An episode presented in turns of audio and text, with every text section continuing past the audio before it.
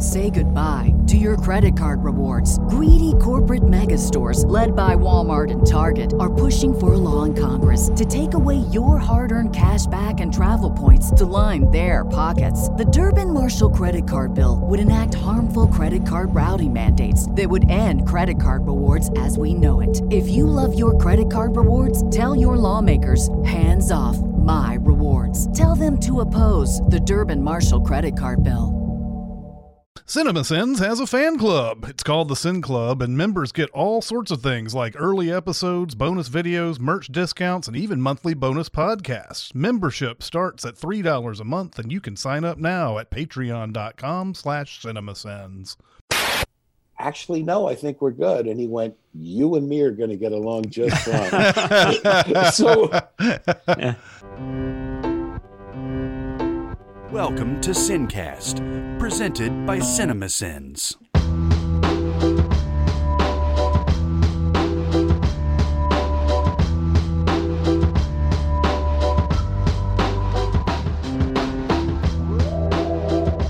All right, everybody, welcome to the Sincast. This is Chris Atkinson from CinemaSins, joined by Jonathan Watkins. Hello, hello. And today we have a very special guest. It is writer director George Gallo, who has a movie called Vanquish coming out in theaters April 16th. It's on digital and demand on April 20th, and it's on Blu ray DVD on April 27th. George, welcome. thank you for having me. Fantastic. Yeah, absolutely. Um, uh, so you wrote Vanquish with Samuel Bartlett. Yes. yes. Um, uh, I was just wondering what the what the inspiration for the story was. Uh, You'd have to ask Sam. I don't have a clue. You know, he he, he wrote the first draft, and and uh, he was very gracious. He gave it to me. He said, "What do you think?" I said, "I, I can, I could absolutely destroy this for you." Uh, and you know, I read it, and it was pretty much the same premise. You know, but then uh, I called Morgan Freeman, who's a friend of mine. I've done two other movies with him. So I said, "Hey, Morgan," I said, "In, in the movie, it's a cop that's still a cop, but you want to maybe we'll make him a retired police commissioner." And he said, "Great." So then we started working on the script. You know, Morgan and I talked back and forth, and then Ruby came on board. Her character was a little different in the first draft. She's maybe more of a victim, mhm. you know, and we made her more of a victim slash perpetrator. Yeah, you know. So anyway, and it kind of evolved into into the movie that it is. yeah. Um, I was uh, I, you you mentioned this was your third collaboration with Morgan Freeman. Tell us the legend of Morgan Freeman. The legend of Morgan Freeman. Uh, well, to be honest, he, he- he's become a very good friend in the last, I'd say, four or five years. But you know, uh, uh, like the last three movies I've done, he he, he we've done Mhm. together. Uh, we we became buddies right away. I can tell you uh, my first experience uh, of working with him. You know, I met him only a few days before we started shooting the first movie that I did with him, and you know, I you know, in spite of I don't know how other filmmakers uh, deal with stuff, but you know, I always get jitters and butterflies. You know, before I start, and you never know what's going to go wrong. And you know, you walk into every movie with the best of intentions, but stuff just always ends up happening, and and sometimes it it goes in your favor, and sometimes it doesn't. You know. So anyway, I was uh, you know I remember waking up early that morning, like four in the morning, and I'm sitting on the edge of the bed, and I'm like, how the hell do I direct Morgan Freeman? This guy's like this legend, you know. And who am I to tell Morgan Freeman where to stand and what to say, you know, and and uh, how to say it? But anyway, I got to the set, and I remember he was my first shot of the entire movie. And uh, he he walked in, and there's Morgan Freeman, and he's in wardrobe, and I'm like, okay, here we go, you know. And you know, he, he look, you know, if you don't know him, it could be very intimidating Mhm. and he he walks up to me and he goes, "All right, where do you want me to stand?" And I said, "Well, if you don't mind, Mister Freeman, if you could stand by the window, I'd love to get a silhouette of you, and then you could turn on this line, and and say that line." He went, "Okay," and then he went over. I said, "Do you want to rehearse?" He said, "Nope, let's do it." So I went, "Okay," and then he went over to the window, and I said, "Action," and we started shooting, and then he did the line flawlessly in silhouette, and then he turned, and then he said the line perfectly, and I'm like, "Oh my god," you know. And then it was over, and I said, "Cut," and he said, "Any adjustments?" And I said, actually, no, I think we're good. And he went, you and me are going to get along just fine. so right after that, we were like best buddies, you know? Mm. So uh, that, that, that was pretty much, that's my, my working with Morgan Freeman for the first time story. That's yeah, you exactly- said I just I just called up Morgan Freeman and I was just thinking I'd I'd love to have that life where I could just call up Morgan Freeman when I needed something. well, yeah. Um, it wasn't always like this. You know, this I'm 65 years old. This is after a lot of years of doing this stuff and getting doors slammed in my face, and you know, you get some good reviews, and then you read how, you know, uh, when is this guy going to die? You know, you read, you know, you read all kinds my of God. lovely, you know, and and anyway, so you you know, one of the perks is I get to call Morgan Freeman up. You know, So- Absolutely. Um, can you kind of give us, uh, I guess, uh, I don't know, a, a synopsis of this movie? What is this movie about? Um, uh, I, I don't want to like give away too much, so so you tell us, uh, tell us what you what this movie. I'm the about. worst at this. I mean, I'll, do my I'll do my best. It, it's uh, look, these movies have been done to death. You know, I mean, there- there's no doubt about it, and and uh, it's definitely a, a classic. You know, uh, action. Uh, you know, woman uh, woman has a daughter. Daughter gets kidnapped, uh, and then the woman has to uh, do a series of errands. You know, in order to let's you know errands. You know, picking up money, shooting up bad guys in order to to to to get her daughter back safely by the end of the night. So I mean, these types of things have been done many many times, but but I, I think what we tried to do was make it look and feel different. I mean, we were very very cognizant there because I watched. I love movies, so I've seen all of these movies, and I love Korean gangster movies. You know, and they're, they're done with so much pizzazz and, and Mhm. heart, you know, and I just love those movies. And I'm like, you know, when I watch those movies, they don't seem stale to me, you know. So I kept thinking, well, let's try to find a different way in. Let's make it look different. Let's find different color palettes. Let's just try to keep it as surprising as we can. So that when it's all over, you don't feel like, okay, that's the millionth time I've seen that movie. You know what I mean? So I, I so we try to really, really make everything count, make it different. You know, uh, I think the fact that Morgan Freeman is in it certainly helps it a great deal because he has such resonance and such gravitas as an actor, you know. And he's not really the person you would think to be in a movie like this. But when, when I called him, I said, look, I just want to have a ton of fun and do some wild chases. And, you know, uh, you know, you'd be in a wheelchair. And he was like, oh, that sounds good. You know, I said, I said, I said, yeah. So this this woman becomes like your mobility for the evening, and you're like it's sort of this voyeuristic thing between you and her, and you know, and you don't completely trust her because, but at the same exact time, you you need each other to complete the task. So it creates a bond during the night, and uh, he was he was into it, and and uh, so I mean, yeah, I think the movie is, and you know, you guys have seen it, right? So I mean, I think Yeah, yeah, it's Absolutely. yeah so i mean it's a lot of fun you know and they, they they've got great chemistry the two of them Oh yeah, they're they're they're great together. And Freeman's also playing. You were talking about keeping things different. I mean, I don't. I mean, I guess maybe he has played darker characters, but this still felt like a much different type of Morgan Freeman character, which was very cool. Because yeah i'm glad you know because i thought some people might think that uh you know i was trying to do the classic you get a great actor for one day and you shoot him out and then you do everything else around them you know like a you know, like morgan freeman's on an elevator you know and you, you shoot the you shoot all of his scenes in half a day because this wasn't that you know? Yeah, yeah, we we we really tried to you know i love the idea that he's like god you know he's like the voice you know in her headset through the whole movie and uh, anyway I, I- we, we had a lot of fun i mean those two uh, morgan and ruby got along great you know they were buddies after a couple of minutes so it was nice to watch that's awesome. I'll tell you one other thing. What's great about the two of them is like, you know, for an actor, if you're a young actor and you're working with Morgan Freeman, he's going to intimidate you. So, like, and, but they both really brought it, you know, like Ruby really, she brought everything, she brought the best that she had and, and she gave it right back to him. And he was like, Ooh, I like this. yeah, I was gonna So it say Ruby would intimidate me. I think more than Morgan Freeman. Mhm. That's very fun. That's very, very funny. You know, I, I I know what you mean. Like, because I, I, I, you know when you before you meet these people you think you know some part of them because you watch their work Yeah.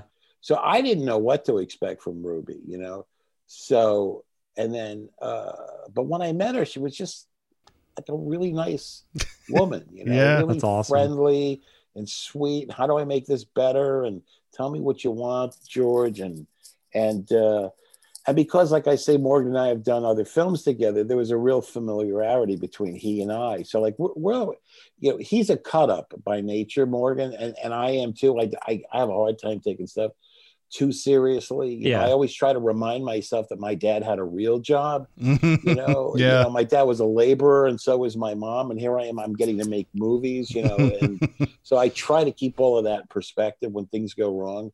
You know, my parents are both gone, but I could just imagine saying to my dad, I had a bad day. And he goes, You had a bad day? You and your movie stars? Really?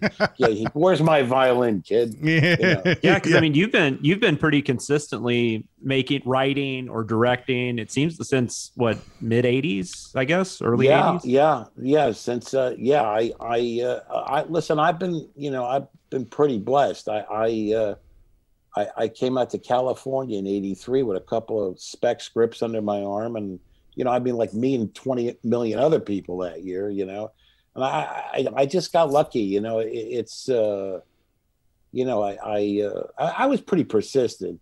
You know, but I, I, I just wanted to do it. I loved, I love movies. I, Mhm. I, I, you know, when I tell people this, uh, sometimes they think I'm kidding. I didn't really do this because I wanted to see my name up in lights. Like I don't really care about that. Just the idea that you could make a film, you know, and, and entertain people and make people laugh or scare the hell out of them or whatever you're trying to do. It, it's just, it's just a thrill. And you know, and every time you make a film, hopefully you're getting better because you, you know, I learn something on every movie I make. You know, Mhm. so it's it's just it, it's always new and fresh. You know. What was that like, by the way? Your first uh, screenplay was Wise Guys. Um, Yes. uh, and and Brian De Palma Yeah. wants to direct it. I mean, what? that was crazy. yeah, Yeah, and, and a comedy no less. yeah, yeah, Um, how did that happen? Yeah. Yeah, I he was. Can't- I'm sorry. And go how- ahead. No, yeah, no, go ahead. No, just he in- was what? Yeah, I mean, No, I just was in just trying to general. You're remember far what he- more interesting than I am. Go, you talk. I was trying to. You were just saying him coming in and doing comedy. I was trying to remember what he was coming off of, and I think it was Body Heat, right? I'm mean, not Body Heat. Uh, Body Double, right? Was that? Yeah, the- it was. Yeah, I believe it may have I think been, so. I think that's which right. was hysterically funny. yeah, yeah, yes, yeah, it yeah, was exactly. That's what I'm saying. Like Scarface, Body Double, Wise Guys. It makes Yeah, perfect yeah. sense. yeah, yeah. I don't. I don't know why he did it, other than I know he's originally from New Jersey, Mm, and, and so is Danny DeVito, and so is Joe Piscopo. So maybe it was like three guys from Jersey wanting to go home, you know. But um, I wrote that script, and uh, you know, I I don't remember exactly how it started, but I, I came out to Los Angeles. I had that script with me. Um, some agents read it and liked it, and they put me in a room with Aaron Russo, the producer. And I was a kid; I was like 26, 27 years old, and uh, they said they wanted to develop it and they said are you going to stay or are you going to go back home to new york and i was like no i'll stay if you guys are going to develop it so they you know i got a little apartment in sherman oaks and i started doing rewrites and then danny devito got involved and uh and then Brian De Palma suddenly they said Brian De Palma read your the last draft. He wants to direct the movie. And I'm like, Brian De Palma, really? Okay, listen. I mean, I wasn't in any position to argue, and I think Brian did a really good job. You know, if you think about it, he started out with comedies, you know, like Hi Mom Yeah, yeah, yeah. mhm, and mhm. Greetings. I mean, he definitely has a macabre sense of humor, and then and the movie was about murder. Mm. You know, it was about two guys that, that get that. So, um, yeah, they went off and did it, and uh, um, and then I would, I suddenly I was a produced screenwriter. I was like, holy, holy, cow. I can't curse, right? I was like, holy You, cow. Oh, no, yeah, you you can can swear all you shit. I want. can say holy shit. Yeah, man. So I was like, holy shit, I, I'm, a, I'm a produced screenwriter. I can't. I, so then I, I, I wrote two other scripts back to back. You talk about life changing things. I, Mm, I had this really nice apartment in, in, in the valley. I wrote Bad Boys and I wrote Midnight Run back to back. That was a good Wow. couple of years. I wish I could have figured out wh- why I was so uh, hot back then. You know, I mean, like, I don't know what made me think of those movies, but I wrote them back to back. I sold, uh, uh, originally I sold Bad Boys as a spec script. I sold it to Paramount, and then Midnight Run I also sold to Paramount originally. I sold the two of them back to back, and then uh, I'll tell you how Midnight Run got made if you're interested. Yeah, I'm absolutely. interested. One of my all-time favorites. Thank you. This is why I totally believe in God because this is like this should not have happened. I had uh I had the script in the car because everything back then everything was IBM Selectrics, you know, Mhm. with my two fingers typing and the white out, you know. Yeah. And uh I had the script in the car and I was walking out to the, I had a meeting at Paramount and that was back when you could get on the lot too without a pass. You know, now it's like you got to go through sector five and sector 10 and they pat you down and they look under the car. You know, Mhm. back then you could just drive onto the lot, you know, wander around. and, uh, you know, I, I forgot my car keys. I went out to the car and I forgot the car keys. I was, ah, shit. So then I walked back to where I had my meeting. I got the keys. I said, I'm sorry. And then I'm crossing the lot and there comes Marty Brest. Mhm. And I said, "Oh, hey, Marty." And he goes, "Like, who are you?" And I said, "George Gallo."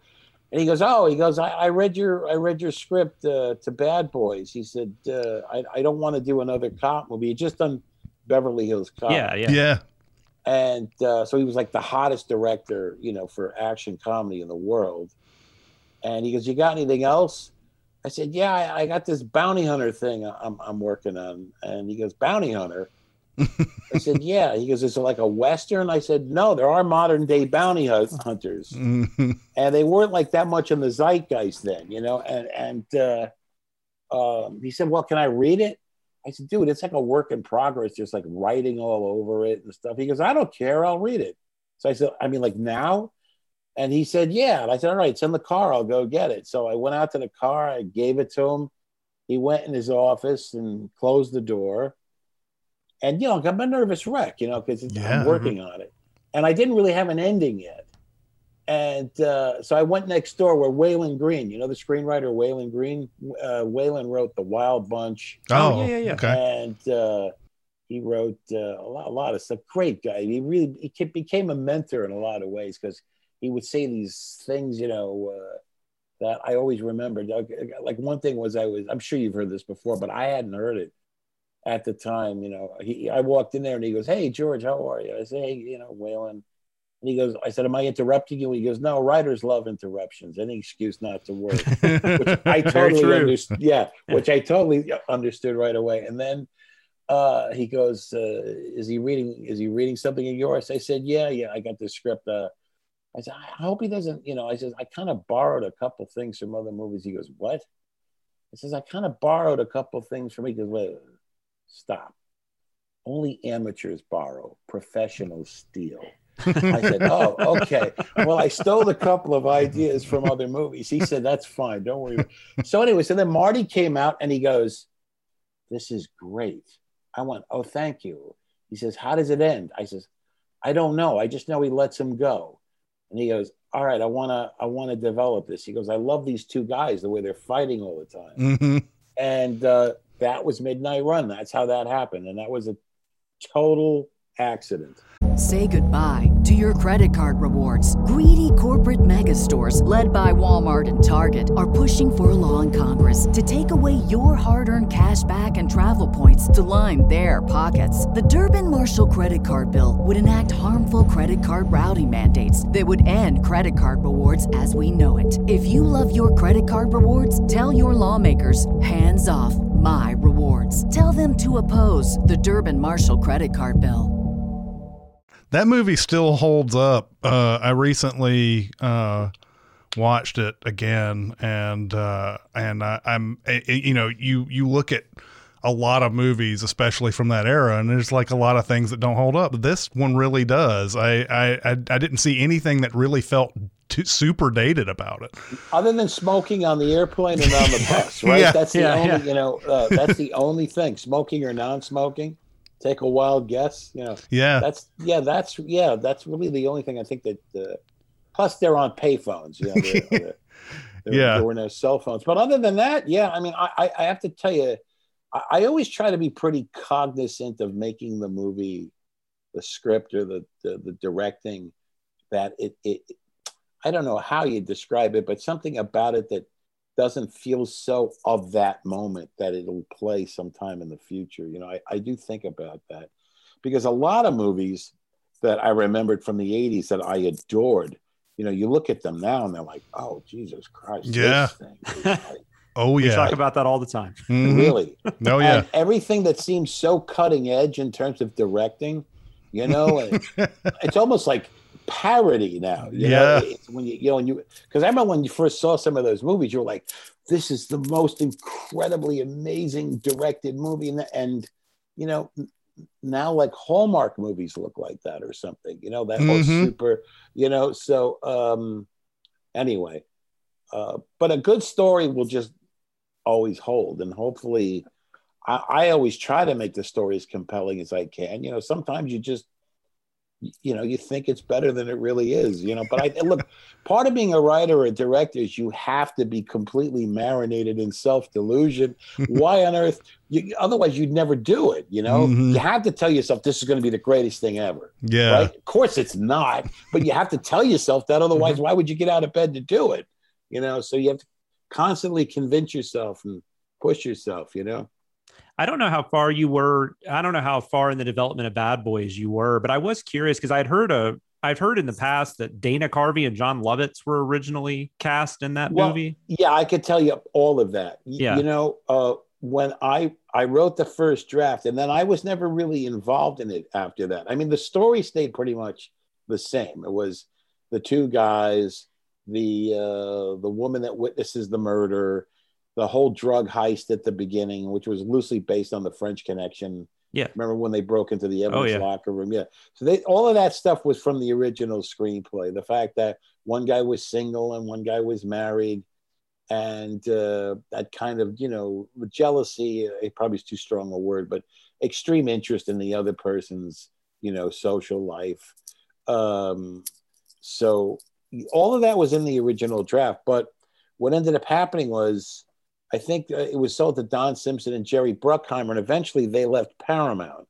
and they went over to disney Mhm. where they had a deal and they were going to put the movie together and they asked me to come back to do a rewrite but i was either i don't know if i was doing 29th street or trapped in paradise i was doing something and i couldn't do it so they hired i think mulholland and barrie came on after me and those guys are great too. They did trading places. Mhm. Oh yeah, but they did a much sillier version of my script. Gotcha. you know so then they they they i they uh, michael bay was then attached to direct and they did tests with dana carvey and jon lovitz but it never came to fruition.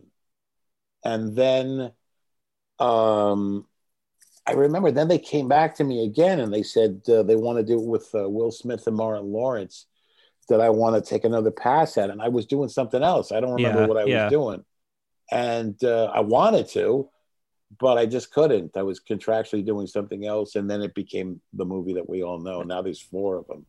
Oh yeah, yeah. you know. That's one of those though. Like I'm sure it's better though. I'm sure it's better with Smith and Lawrence, but I just I really want to see that Dana Carvey and Jon Lovitz movie. Kind of like that's well, you know, I ended up kind of doing that movie. You know, that's true. That's You true. know, yeah, which uh, Because they were both I- entrapped in Paradise, right? yes, they Yeah, were. Yeah. Mhm. yeah and um yeah that was a whole other crazy experience um because originally we were talking to robert de niro and ray liotta you Oh, know I- I- my my original vision of the movie was far closer to bad santa you know which had not been made yet you know what i Mhm. mean and i wanted to do a super gritty tough hard r-rated language movie about three of the most despicable Oh people in the world that end up in this Norman Rockwell painting. Mhm. And I could not convince the studio that wait, you want to say Oh see my god, that would have been amazing. you want to in a Christmas movie? Are you off your rocker? And I'm like, yeah, I want to say it a thousand times, ten Right. thousand times. I just want to. I just want to. I can say whatever I want. yeah. I could. I want. I want these three guys to just take like a big shit Yeah. on, on Yeah. Christmas, you know, and and go kicking and screaming toward the light during the night, you know Mhm. Just and I couldn't convince them. So finally, I sat down with Fox and they said, look, this goes one of two ways. Either you direct the movie the way we want the, go, the story to go, or we'll get somebody else to write and direct the movie. And I was like, well, I'd rather fuck this up on my own. yeah. so I did my best to keep it, and and it's to me, it's a it's a sillier version of the. I, I had a much different movie in my head, you know that, Mhm. but I that's really what I wanted to do. Like I was talking at one point to John Turturro to play the the kleptomaniac. I mean, I had a much different movie in my head. Mhm. And you know, look, am I glad I made it? I am because a lot of people who uh, were children back then, I appeal to children. Uh, uh, a lot of people who were like eight and ten years old, that's like their favorite movie when they were a kid. Mhm. So when people say to me, "I love that movie," I'm always very grateful that Yeah. they like it. But it's not the movie I had in my head, you know. That was Yeah. So, Nicolas Cage was the was the third person. Is yeah, that right? Nicolas yeah. Cage was the was the lead brother. Yeah. Yeah. you know, and so then that movie got made, and I, you know, I think it did okay. It wasn't like a big hit, and then after that, I just kind of kicked around. I did a lot of writing after that, you know, and I was kind of like, yeah, maybe I don't like directing. I think directing sucks. I'll just write. I'll stay home, and uh, then after a few years, I missed it. hmm You know, but it's very funny in Hollywood, man. You know, it's like if you're out of the loop for a couple of years, they think you forgot how to do it Mhm. it's it's just insane. By the way, I just directed two movies. I did 29th Street Trapped in Paradise. Paradise. Yeah, that's two years ago. I'm like, what do you think? I fucking forgot? I mean, like, I, you know, I, I know where to put a camera. But uh, anyway, so then I had a hard time getting back on the horse, you know, and uh, um, I mean, you guys have questions? Am I just babbling too much? No, you're great. I, You're doing- Oh, I- I will. I will listen to this kind kind of of stuff. I'll Oh, listen to okay. stuff all day. Uh, was it you? You may have uh, already answered my question. I was going to ask Sure. a silly question about Midnight Run because Go it's. ahead. Yeah, I was, it- that said, I was on every day, so I could tell you anything you need to know. Oh, okay. Well, it was. Um, I, it, this is a silly question because it's one of those movies that that does have the word "fuck" in it a lot, and I was wondering. It was actually a question. It was actually a question on on a game show. What movie had more f bombs, Scarface or Midnight Run? I did not know the answer. It was Scarface, but Oh wow! I was wondering if it was in the script or if it was just the actors just letting go. I think they threw a few in there, you know. But but it, a lot of it was in the script. You know, I I, I wanted to, you know, what I, what I liked the most about writing Midnight Run because it's happening. I don't like to fly. I don't know if you guys know. I'm a notorious. Oh, I did not know that. Yeah, I've taken the. My wife and I, uh, unfortunately, I've dragged her into this. I, I've she'll fly. She'll fly. I won't fly under gunpoint. I just won't do it. I said, just Hmm. give me a fucking bullet. I'm not getting on the plane. but I so I've taken the train in New York dozens and dozens and dozens of times. I've driven places, you know, so I'm very aware of road trips. And I don't care. You could be a newlywed in a car. By day three, you're ready to kill each other. Mhm. Any road trip, you fucking mother. I mean, you start losing it yeah. and and you know so a lot of that to me was the humor of midnight run that like adults i don't care if they have phds it doesn't matter you get reduced to it being a two-year-old yeah. you know and uh, you said we were going to stop you know at subway. That's what you said. You said we were going to stop. You know you know you just get like you become a child after a while. So anyway so that to me was a lot of the humor uh, i drew off of you know to write that movie Yeah, and it's filled with so many people who who bring all that to life too. You know, I mean, aside from De Niro and Grodin, who are great in it, the Joey Joey Pants, and you have uh, Jack, Uh, Jack, Jack, yeah, yeah, yeah. Jack, don't hang up, Jack. yeah, yeah, and John Ashton and all these John guys. Ashton was great. Yeah. yeah. Uh, Yaphet Kotto, who just left us. oh, Oh, yeah, yeah, yeah, yeah. that's right, that's right. I'll give you a midnight run story. You know the you know the scene in the coffee shop where Yaphet Kotto, where they Mhm. come in and he goes, "Is this going to upset me?" hmm He, he had a steak in front of him. I don't know if you, you ever noticed that. Oh, really? So they were cooking steaks in craft services. They kept bringing steaks out, and he'd cut the piece and he'd go to eat, and he never ate it. So I suddenly walked in. I said, "Is anybody eating those steaks?" There was like eight of them. I ate like three of them. They were great. I was like, "Yeah, shit." I ate Yaphet Kotto steaks. So um I uh you you mentioned uh you know dragging your wife into this and everything and uh Yeah. and uh she's she's uh Um, she's an act, she's an actor in, in Vanquish. She's also an executive producer. So, what is that like? What is that uh, dynamic like? Uh, working with You your wife? My wife, uh, working with my wife Yeah, yeah. as an actor or as a producer. Uh, both. I mean, what's the sort of the dynamic that it you have? sucks both both ways. I was about to say. I can't make her look bad because if I go back, if I go home, she's next to me. It's not like I can Yeah. escape it. Yeah. So, no, it really is terrific. We have a great working relationship. I mean, look, uh, yeah, we've been together 37 years. Jeez. Um, Congrats. yeah, we were kids when we met. You know. Mhm. Um, a- a- and what's great about our marriage is we were kids and we were both broke, so we, we really we came up together. You know, so that that kind of uh, you know, there's a kind of uh, solidness. You know, what I mean that you just you can't escape. You know, we we know each other at our worst, at our mo- you know. Mhm. So, uh, but um, working with her as a producer, um, my, you know, producing. I mean, what is producing in the end? Same thing as directing or writing.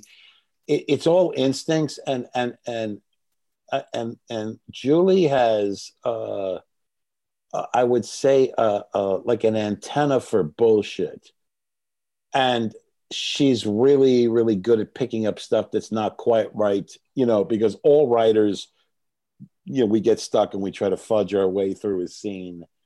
And, you know, like I'm stuck here. I don't know what the fuck they're going to say. Here's two more lines and I'm out.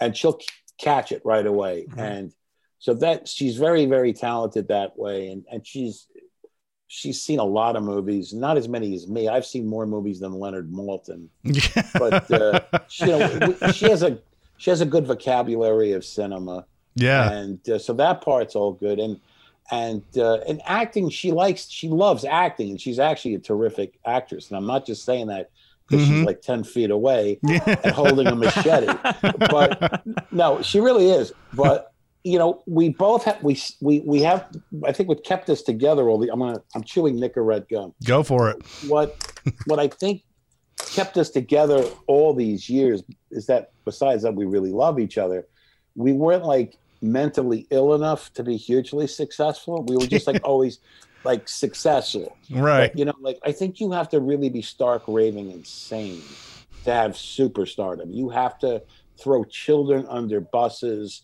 you know, set fire to churches. You don't Yeah. care. It's all about you. And I don't have that hmm and she doesn't have that. You know, like life is more important than movies. I love movies. They're one of the great things about life for me, but it's not life itself. You know, I, I'm blessed that I get to make them, but it's, you know, you know, because I've met some of the most powerful film directors in the world, right? And they're just miserable people, Mm. some of them. Not all of them, but I met guys that are like, I'm like, what are you miserable about? You like, you're, you're a billionaire, and you make all the, you know, you make these movies, and, and they're just like, oh, my movie didn't open; it came in second. I'm like, yeah, it only opened to 63 million. Where's my rope? I'm gonna hang myself. right. Right. So anyway, I, I'm just not that guy, you know. What is the uh you, you know you've you've been in this business now for you know 30 something plus years. Yeah, years dinosaurs were ruling the earth when I Yeah. when I first started out. Yes. um wh- wh- what's the what is there any major difference between how movies are made now from when they were made in the 80s what's the big difference I mean, the way they were made, Hollywood itself has changed a great deal. When, when I first arrived in, in Hollywood, it was the greatest time on earth to be a screenwriter in that studios were developing and developing and developing. And there were like, say, 10 executives at a studio. Mhm. Each executive probably had 20, 25 projects that they were developing. And you could go to studios and pitch a really good idea, and they would buy it and develop it with you. Um, you would lock horns with people, but you know everyone did want to do. Everyone wanted to do good work, and the most important thing was they Hollywood was like uh, ravenous for the original idea Mhm. the original screenplay. So I landed here right at exactly the right time in terms of I had a head full of ideas. Hey, let's do a movie about this. Hey, let's do a movie about that. Well, today, uh, an original screenplay is kryptonite. Okay.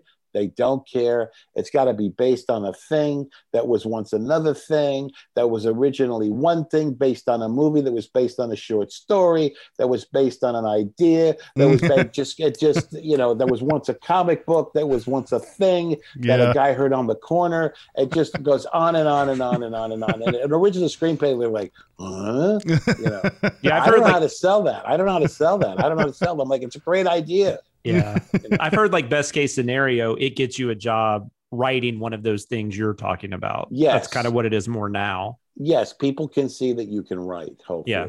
But I, uh, I mean, you could never get Midnight Run made today, or even Bad Boys. I mean, I wrote a cop comedy with a a, a partner a couple of years ago. That was a really funny script, you know, and everyone that read it said, "This thing's a riot. They're never going to make it,". And it's really kind of sad, you know, because Yeah. I think there's a tremendous appetite still for that stuff. I mean, Yeah. does anybody do you meet anybody in the street that says, "Boy, the movie sucked 20 years ago. They're so much better today"? No, it's Mhm. like I mean, they might be highly successful, which is obviously why people make them, I suppose. You know, the financiers, but I don't know, like the superhero stuff. I mean, I watched 10 minutes of it, and I like, I mean, I've had enough.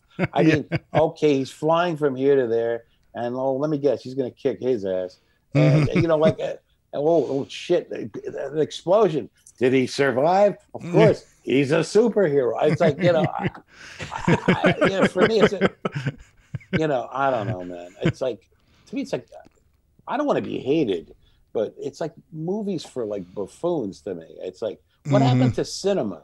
You know, right. what about like the idea of going to the movies and seeing cinema and going, getting transported to a place you've never been before? You know, Mhm. be it an American film, a foreign movie. I used to love. Uh, I mean, I remember the first time I saw 400 Blows, this Transfer, Mhm. Francois, Francois Truffaut movie. Mhm. I was like knocked on my ass. I was like, man, oh man, what a great movie that reminded you of being a child in the way that movie did, and and that sort of uh, you know being a you know a troubled kid. And I Yeah. I where is all that stuff? You know, I, I don't. Yes, there's some good independent movies getting made, but man, you got to scratch and put up your house to make them. I mean, it's you know, it's funny. I, I always say this. You know, the B movie of of the '50s is now the A movie of today. You know, you know, the, yeah. the the creature running around the spaceship eating all the astronauts. That was the B movie, the C movie. You know, that was the Roger Corman movie. Yeah. Now that's the two hundred million dollar movie. You want to make a movie about? Well, it's about a you know about a, a- a vet coming home from the war, and uh yeah, you got to put your house up to make that one. Mm-hmm. Yeah. Yeah, they don't, and they don't make like the. um I, somebody was saying this. I was reading somewhere they were talking about how they don't make like the forty million dollar movie anymore. Like it's No. like you're, it's either two hundred million or it's less or it's a million, right? Yeah. It's it's one or the other. They don't make like the you know we don't get like. I mean, this is this is a random thing to say, but something like uh like in the '90s, we got stuff like Malice and uh you know Yeah, Jennifer real Eight. movies. Yeah. Yes, Jennifer Eight. Yeah, perfect example. They're not Yeah. making those anymore. No, and it's funny you mentioned Jennifer Eight. What an obscure, but that's a beautifully shot movie. Have you seen it recently? Uh, yeah, well, in the last like five years, yes. Yeah, I watched it a couple of months ago, and I I just was knocked out at how beautifully it was shot. There just was a gorgeous looking movie. There was this Mhm. weird. I didn't know this till later because I didn't really know what a giallo was until I was in my twenties. But there that that I don't know period. what it is now, and I'm 65. Well, like the like the Italian films, like Dario Argento and Oh, uh, oh, oh, Mario okay. Bava. I've There's never heard weird- of Mario Bava. Oh my god! Yeah. There's this weird trend in the early '90s. They made all those American like erotic thrillers and stuff are very reminiscent of the Italian Okay, horror films. If we're going to start talking about Italian horror movies, you remember Caltiki, the immortal monster? I've never seen it. I know No, what you're I've talking never seen about. that either. Man, I had nightmares when I was a kid. I saw it recently. I couldn't stop laughing. I can't believe, Yeah. you know, but it was some weird blob that would, like, if it got on you, it Yeah. ate all your flesh, and it, then it got on this guy's face and ripped part of his face off. You know, there's some really, truly gruesome, horrible things in that movie. Still, I, I was, uh, Wow. I don't know quite how they did it. I mean, I'm pretty good at figuring stuff out now, you know, but I mean, I was looking at how did they do that blob? It was not stop action. It was some sort of thing. I can't believe we're supposed to be talking about Vanquish. I'm talking about fucking Sorry. Caltiki, Sorry, I didn't mean to get us Monster. sidetracked. Yeah, Mario Bava. You started it. Okay. Let's talk about Um, Ed Wood while we're at it. yeah, we could. Sure, why not? Ed Wood, why not? um, I, I will. I will turn it back to Vanquish though. Um, Oh I- no, don't please. No.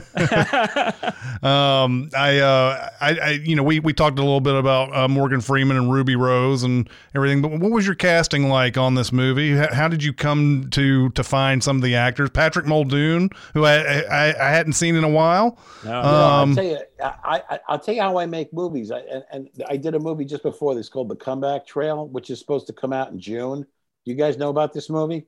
I, I I mean, I saw it listed on your uh, resume. Obviously, yeah, it's coming out yeah. in June. It's been held up now for like a year because of COVID. It was supposed Mhm. to come out in theaters in November. Then they kept changing it. I, I look again because I've been doing this forever. I know a lot of people, so I cast a lot of uh, Vanquish the same way I cast Comeback Trail. I, I I had this script for Comeback Trail. I'll give you for instance, and it is a throwback to the kind of movies that we were talking about that don't get made. And if you know anything about the movie, Robert De Niro plays a complete bottom feeding, horrible human being. Uh, uh, uh, of course, he's a movie producer uh, from the 1970s, making like these Mario Bava kind of movies. Okay. And he cannot make a decent movie. And he's so heavily in debt to Morgan Freeman, who plays his financier, who's really like a mob guy. He, he says, Look, the only way I can get out from under is I'm. He comes up with this scheme where they're going to heavily insure an actor and try to kill him in a stunt to collect the insurance money. So they put together this fake movie. They go to the old actors' home. They find Tommy Lee Jones, who is a suicidal ex Western star who hasn't worked in 40 years. When they find him in the room, he's got a gun in his mouth. They're like, oh, he's perfect. He wants to die. Mhm. So they cook up this insurance scheme to kill him, but then they can't kill him because he starts surviving every horrible stunt they put him through. So Wow. yeah so but i wrote the script. I couldn't give it away. And i was like god damn it you know i just how i mean people did you read it? Yeah. Was it funny? Oh it was hysterical. Do you want to make it? No no i don't nobody's going to make this. So i was like all right damn it i'm going to do it myself. So i called up de niro who's my buddy from Mhm. midnight run. I said look bob i know uh, this is not how things are done we go through the agent but would you please take a look at this script he said yeah sure you Mhm. ready? Call me back two days later. He goes, This is hysterical. I said, Dave, you, you, you want to make it? And he goes, Yeah, sure. You want to direct it? I was like, Yeah. But boom, suddenly that that that's how that happened. Then I called Morgan because I knew him, and uh, De Niro knew Tommy Lee Jones very well. So that's how that movie came together. To answer your question on Vanquish, I just picked up the phone. I Mhm. called Morgan and uh, I said, Look, I got this really interesting script. Uh, you want to take a look at it? And he read it and he said, Yeah, I'll do it. So then once I had Morgan, then, you know, financing became easy. And then, you know, a, a few people were suggested. I met with Ruby and I fell in love with her right away. Mhm. And then you say Patrick Muldoon. Patrick Muldoon is, is uh, he's a buddy of, of, of my wife, and Patrick Muldoon was also an exec producer on Comeback Trail. Oh, really? Yeah, and that's how I met Patrick, and right away we became friends. And he he's just a hoot. He- he's a great guy. He's funny as hell. He gets the drill. You know, he gets the joke. Don't take it too seriously. You know, Yeah. it's just a He- movie. He will always be the man that broke up Kelly Kapowski and Zach Morris uh, on Yes. Saved by the Bell in my Yeah. mind. Yeah. yes, uh, exactly. yes, he has to live that for the rest of his days. Plus, he's the guy that gets his head, his brain sucked out by that freaking bug in. Hell um, yeah, Starship Troopers. Starship Troopers, yeah. like, you know. And I have to tell you, now that I know him so well, and he's really my friend, I, like I talk to him like every other day, I can't watch that scene anymore. I used to No, I think bet. hysterical, but I'm like, ah, that's my friend. He's getting his brain sucked out. I don't know if I want to watch that, you know. So You That's crazy you, though. You've got a movie coming out with Morgan Freeman, Tommy Lee Jones, and Robert De Niro. That I mean, that should be even in 2021. That should be a wide release. Like that It should is. be. it Yeah. is. It's going to be a wide Oh, release. great, yeah, great. Yeah, third week of June. Yeah, I think it's Mm. like 2,000 screens, something like. Oh, oh, that'll awesome. be good. Yeah. Yeah. and if it does well, they're going to expand. So And we should actually be back in theaters by then. So that'll be I great. hope so. Tell Yeah. your friends the comeback Mm. trail. Awesome. Um, it's a complete. It's just utter silliness for like a hundred minutes. It, it really. Ah, can't wait. I love that Yeah, type of stuff, man. I can't Yeah, wait to I- see it. Yeah. I do too, and I think it's like especially needed now. I mean, mm-hmm. you know, it's it's just ridiculous. I mean, there's stuff in there like there's like Three Stooges jokes. Like there's a horse that goes batshit crazy every time and there's the word rhubarb. It just starts going nuts. I mean, there's really stupid shit in there. You know. Yeah. but I'm like I, I you know, it's funny. Like I, I think like sometimes like you know, maybe you know I could have been an Academy Award winning filmmaker, but I just find farts too funny. It's Right, like, right. I can't help it. Farting is funny. You know. I, so, there goes my Oscar. You know. Yeah. well, oh, I mean, you should have got a you should have got a best screenplay for Midnight Run. I don't, you know. I heard I heard I missed the nomination by a few votes. That oh, oh somebody my god! somebody Oh, on the really? inside told me. Yeah. oh, wow. What even won that? I guess I guess Rain Man maybe. Rain Man won. Yeah. And I, I, I knew Barry Morrow very well. I say you stole my Oscar. um, you you said you said that you learned something new on each movie that you make. Uh, what was what was some things you learned making Vanquish and making Comeback Trail? Well, you know, the more I, you, it's funny. There's a lot of things that it's very funny when you write a screenplay. You have a tendency, and I, I write pretty streamlined scripts, but there's still that tendency to over-explain things. You know, because you're describing things that you can very easily get in one shot. Yeah, And when you start to shoot the script, you start to realize why was this such a terrific script and why is this movie so slow? You know, like mm-hmm. what what is what's what's not right? And it always comes back to that the audience is getting way ahead of your movie. It's like I understand he's broke. I saw his house. yeah. you know, I saw the outside of it. I knew he was poor. You know, why Right. keep telling me he's poor? He's poor. He's poor right. you know um so you and because as a writer if you're also the director you have to wear two hats a lot and you get very married to things because you you put a lot of time into them Mhm. And you think they're highly important and then you have to listen to somebody you have, as much as it's like the most painful thing in the world to hear you have to listen to when somebody comes along and says george nobody gives a shit you Mhm. know uh, that you spent a month on that nobody fucking cares you know so you Right. got to listen you're like hey, you know but you have to listen and there, there was stuff in you know every time you write something you go no i need that. And then Mm. you're like no i don't need that. So Mhm.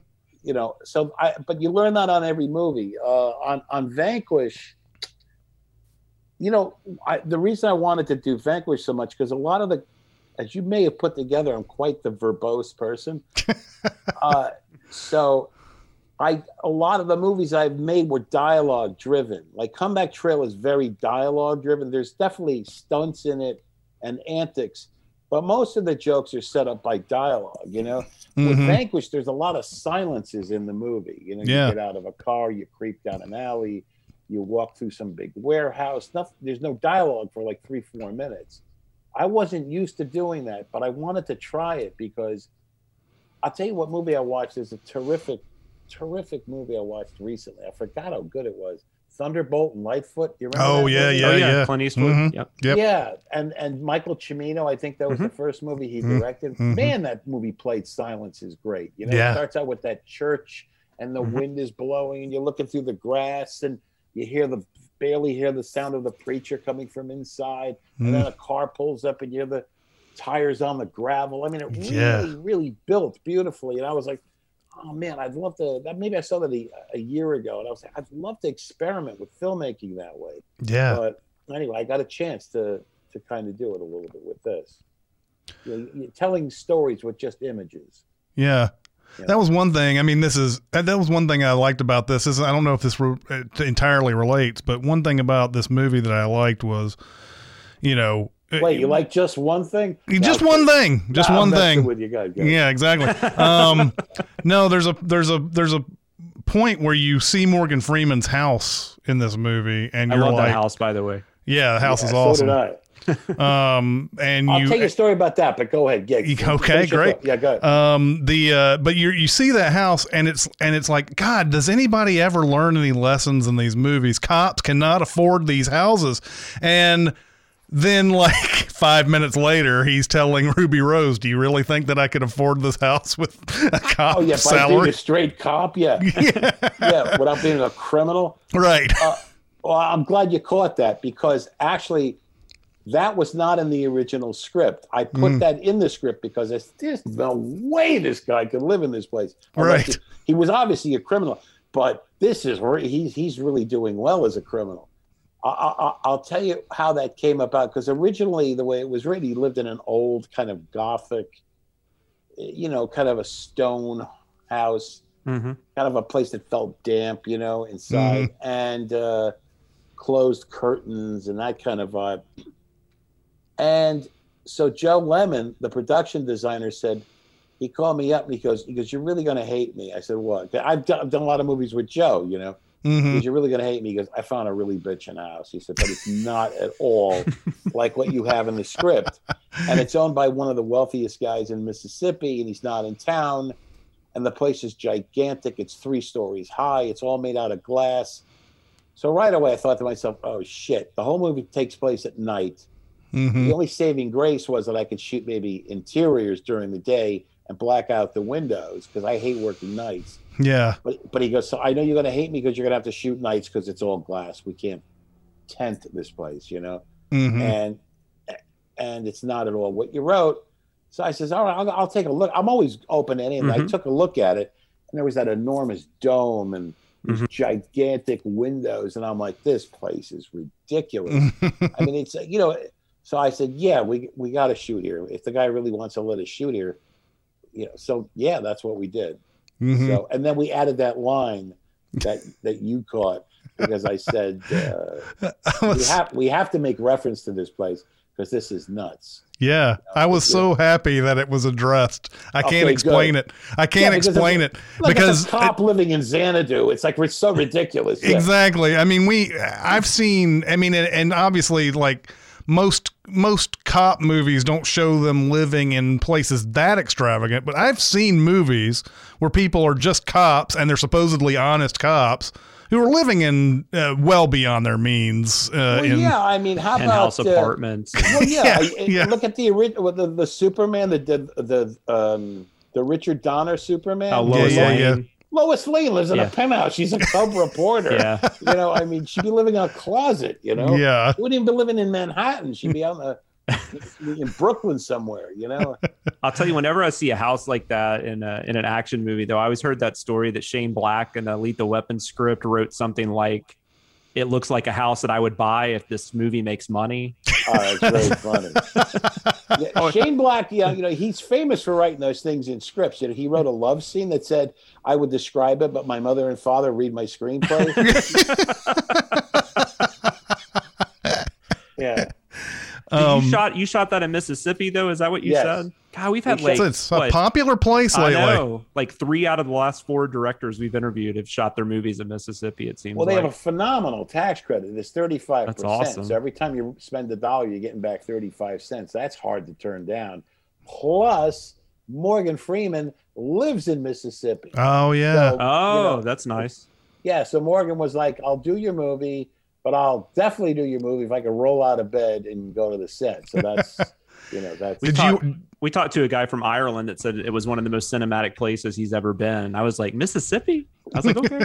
You know, I have to tell you, it's very interesting you said that too, because, you know, like, you know, I I didn't until like the last four or five years, I didn't know that much about you know the South, hmm other than I drove through it a few times. But, you know, like whatever my visions of the South were, they were definitely like derived from ridiculous movies I've seen. You know, Mhm. I, I don't know what I thought it was going to look like, but you know, I went to Birmingham, Alabama. I did I did a film called Bigger, and I shot the whole thing in Birmingham, where I doubled New York City, New Jersey. I mean, I, I could, and a lot of it looks like upstate New York. It's like Hmm. rolling hills and streams and lots of trees.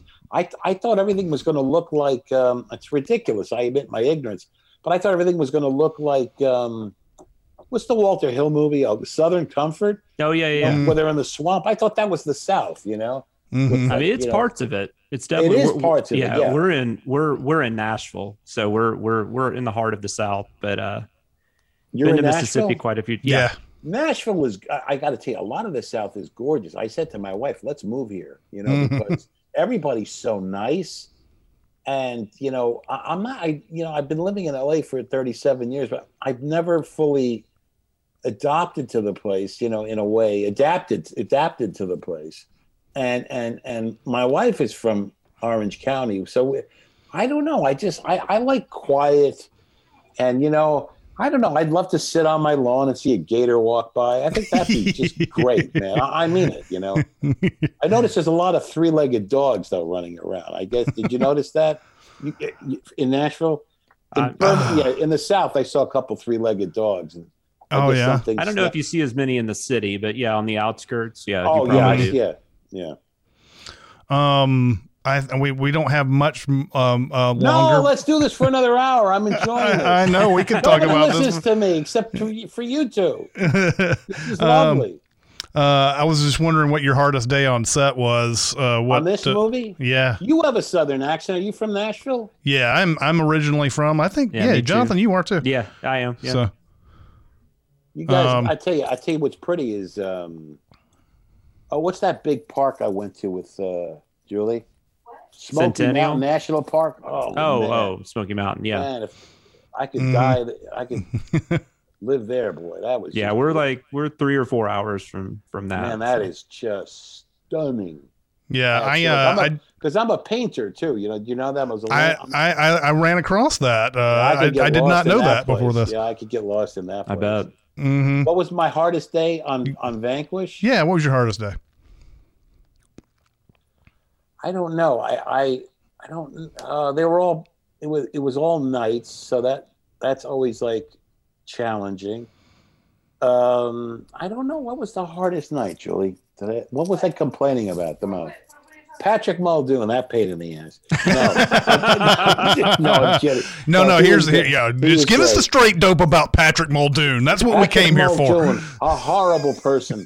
who, uh, no, he's he- Patrick is great. Uh, I don't know. I mean, they were all pretty. They were all pretty grueling. I mean, I get. We, I, i- if you want to hear uh, movie trivia, Yeah. um, we we shot during the height of COVID. So you know, I'm dressed up like a beekeeper. You know, directing the movie. I got, I got like the plastic thing and the mask and the gloves and the little things on my feet, and I'm I'm running around trying to talk to actors, going, you know, Mhm. and and uh, but we somebody tested positive for COVID while we were Oh, no. shooting, Mhm. so we had to shut down. It ended up being a false positive Mhm. but that we lost a couple days there, and then we got uh, a hurricane hit. While we we had about five days left, and they said it was we were directly in the path of it, and of course it missed by 200 miles. But they said if you look at the the thing, beep beep beep, beep you know, it was going right to Biloxi. Mhm. So we had to pack up and leave. We everybody evacuated, and uh, I went to Birmingham to visit my my friend Chris Mullinax, who's one of the actors in the movie. Mhm. So he lives in Birmingham. So we stayed with his family, and then of course, I think the thing went to Louisiana, and then we came back and finished the movie. So that part of it was difficult in that, you know, you try to get some kind of momentum making a movie, and then if you have to keep stopping and stopping and stopping, you get back to set like you know six days later, and you're like, Mhm. what was I talking about? What were we doing? Or, you know, Yeah. and then the script supervisor goes, ah, you said blah, blah, blah. and you were here and you were there. And you go, yeah, but why did we think that was a good idea six days ago? You know, so, and, and it's just a lot of stuff like that. You lose, you kind of lose your train of thought. But I mean, I think the movie looks pretty fluid considering we had to stop twice. Absolutely. Yeah, yeah. That's a, that's another amazing thing is is like all three of the uh, directors we've talked to who who were uh, working in Mississippi had to deal with either monsoons or hurricanes or something like that. It's almost like you all I don't know if this was happening all at the same time or if it's just a coincidence. But like everybody, it's, it, it'd be amazing if I could figure out the production dates for all three of these movies and just and see if you were all shooting at the same time. Well, there was another crew while we were shooting there because we would see their trucks every once in a while. And Mm-hmm. uh, I don't know, I don't remember what movie that was, but they're, they're Mhm. yeah. But Mississippi, Mississippi, Mississippi's got a lot of production, like we we, we said Yeah. earlier. I mean, I love Mississippi, and the Mhm. the Gulf is just gorgeous. Yeah. I- Yeah, yeah, uh, absolutely, absolutely. And people are so nice. hmm You know, They they're so nice. You know, it's like it's look, I'm not putting down LA. I came out here with no money and, and you know, I, I did good. I mean, LA's been kind to me. So I'm not putting down Los Angeles, but it's just a you know, it's funny, like you could live next door to somebody for 20 years and not know what they look like. You know, Yeah. I'm not I'm not used to that. Like in New York, everybody knew everybody. You you knew who your neighbors were. You know, uh, what, honey? Oh yeah, she, my wife said it's like living in the witness protection program. It's like, yeah, yeah. yeah, I'd like to say hi, but I just can't. Uh, although I got to tell you, I did. Can I talk? For, I'm totally digressing. I Yeah. definitely met, I definitely met a guy that was in the witness protect, witness protection program. I, I, I was in I was in the I forgot where we were, but we were no, and this guy owned a pizzeria, and he can, and if there was ever a guy from New York, it was this guy. Okay, Mhm. and I said, hey, he goes, hey, he goes, should I get you anything? And I'm like, yeah, how about a slice of pizza? And, he, I said, where are you from? And he went, Phoenix, and I went, Phoenix. I've been to Phoenix. Nobody looks at talks like you from Phoenix. He goes, yeah, well, that's where I'm from. And I was Oh, like, all right, you're from Phoenix. Yeah.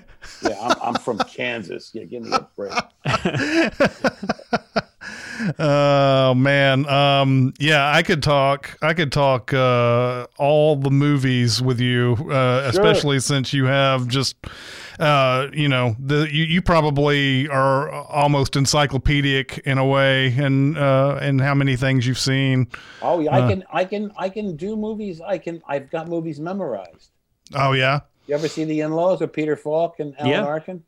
I was in the bush for a total of nine months. Shell, I, shell, I saw things like tsetse flies the size of eagles. The natives had a name for them, Jose Grecos and Muertos, the flamenco dancers of death. What did you do? Do about the flies. Unfortunately, there was very little we could do because they were covered under the provisions of the Guacamole Act of 1913.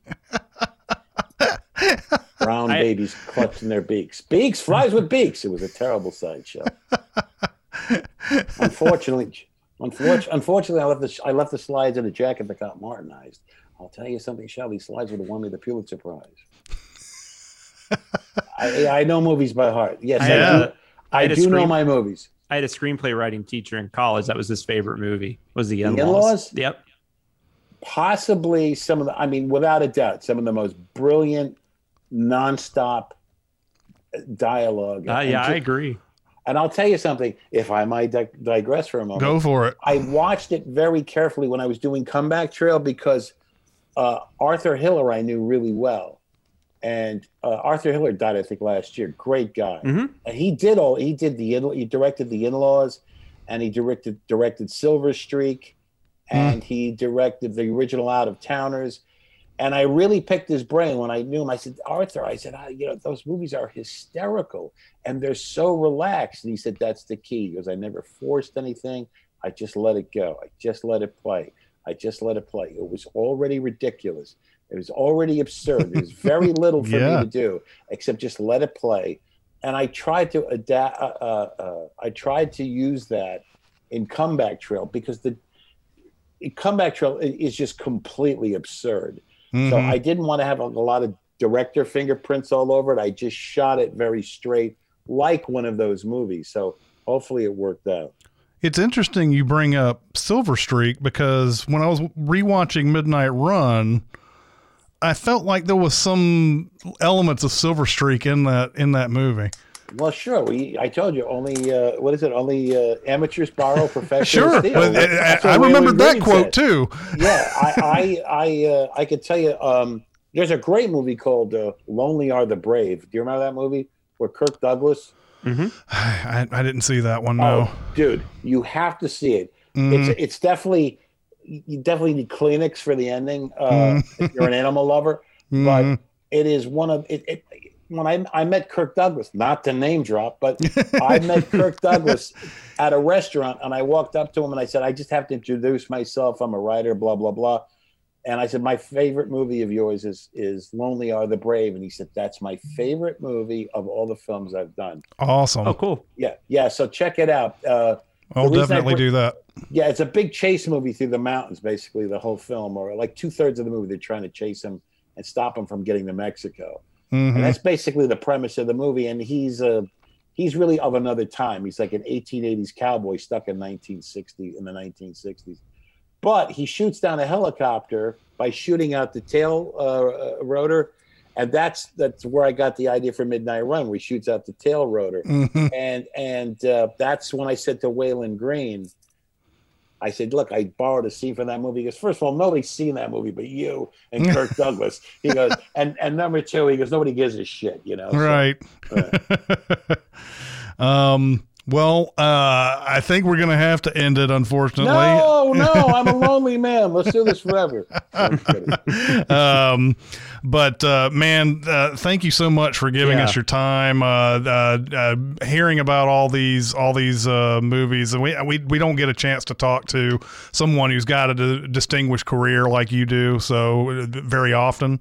So uh, to be able to talk about like movies that you know from the We grew up eighties on. that we grew up on and everything great. is is amazing. so I, I'm so happy that we got to talk about That's, that. that's stuff. another thing kids today, man. They don't get the luxury of. I tell my daughter this all the time because I've seen Midnight Run and Wise Guys. I don't know how many times, and that's mainly because they were on HBO like constantly. Yeah. Uh, you know, late '80s, early '90s. So you know, and I was You know- preteen or whatever, and just Yeah, it's a sad thing, you know. I have to tell you, I know, I know we have to wrap this up, but I'll, I'll make it quick. If you No, you're are good. a person that loves movies, if you're a person that wants to make movies, okay, to not know these films, you know, to not know Humphrey Bogart movies, to not know The Mhm. Treasure of Sierra Madre, to not know The Maltese Falcon, Mhm. you know, to not know these movies is really hurting yourself. You know, it's as somebody said to me years ago, not knowing something is okay. Not caring that you don't know really is the crime. Yeah. And it, you can't be an artist if you don't know who Picasso is, or who Monet is, or who Jackson Pollock is, or who John Constable is. You know, if you you Mhm. can't be a painter if you don't know the people that came before you. You have to Mhm. know these things. And and uh, you know, whenever I get jammed up on something, I lean back on what I know. I lean back. What's good storytelling? What you then you don't get lost because what is it? You stand on the shoulders of giants of all the great people that came before you. It's insane to Yeah. not to not know your craft. Yeah. Anyway, that's my story, and I'm sticking to it. I do want to tell you uh, one Yeah. quick story, though. I don't. You might think less of me after I no, tell that's you it. I gotta go. No, go, no, go ahead. Well, I just want to tell you, going back to Trapped in Paradise, I I do not. I'm not saying this because I feel manly or anything. I just, for whatever reason, I don't typically have like emotional reactions to movies. I don't cry a lot in movies, but when they left that horse in Trapped in Paradise, that you. really got me. You I remember, and the girl I was on the date with just looked at me like, "Seriously, this is what's making you cry."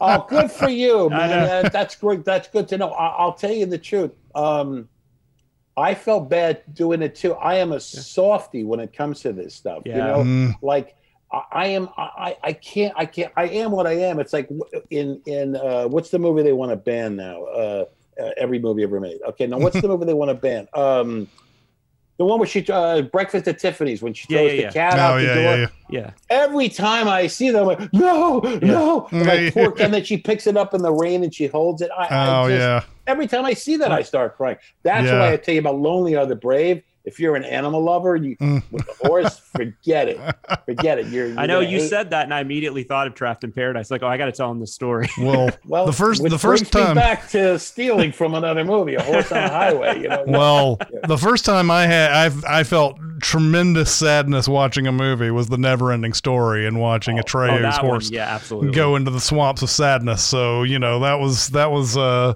I you know, I was not expecting that as a you know, 7 or 8 year old at the time, But, but, you know uh, what's amazing about human beings? I, I- it- and it's it's it's like you could kill a million people in a movie, nobody gives a shit. You harm one dog or a cat, and Mhm, everyone's yeah. outraged and crying. Oh no, not Fido! yeah, you know? yeah, yeah. You can that's what burn down a village says. and it's okay. You know? My mom said, "Don't kill a kid or an animal," and I'm good. Yeah. Yeah. You can destroy all adults within that range. You know, over anything. yes.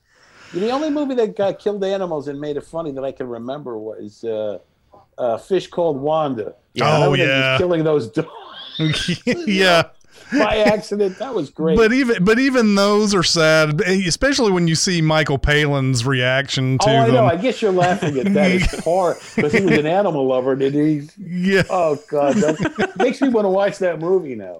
yeah. so good. And then of course at the very end, after the if he finally gets the woman with you know and everything, he he finally like laughs in front of Yeah. all those people and everything. It's so brilliant. Oh, That Yeah. was 88 too. That's just that's a hell of a year for comedy. That got mm-hmm. Nominated, Yeah. and I Yeah. didn't. Yeah, yeah, I know. I think Kline won, didn't he? Kline did Who win. won? Yeah. Yes, the movie got nominated for best screenplay too. Okay. Okay, Uh, the the movie is Vanquish. Uh, we'd like to thank George Gallo again Yes. for for coming on. This was a this was amazing. Uh, the movie comes out in theaters April 16th, digital on demand April 20th, and Blu-ray on April 27th. Uh, thank you so much for talking to us Thank today. thank you so much, and guys, let's do one for Comeback Trail. Okay, Yeah. Uh, I Absolutely, man. definitely want to do that for sure. right. Yeah. you got it. Um, uh, that's going to do it for this interview. It's Chris Atkins and Jonathan Watkins. We'll see you next time. Thanks for listening. Comment on our episodes on our SoundCloud page. Check us out on YouTube, Twitter, Facebook, and Reddit. And be sure to visit cinemasins.com.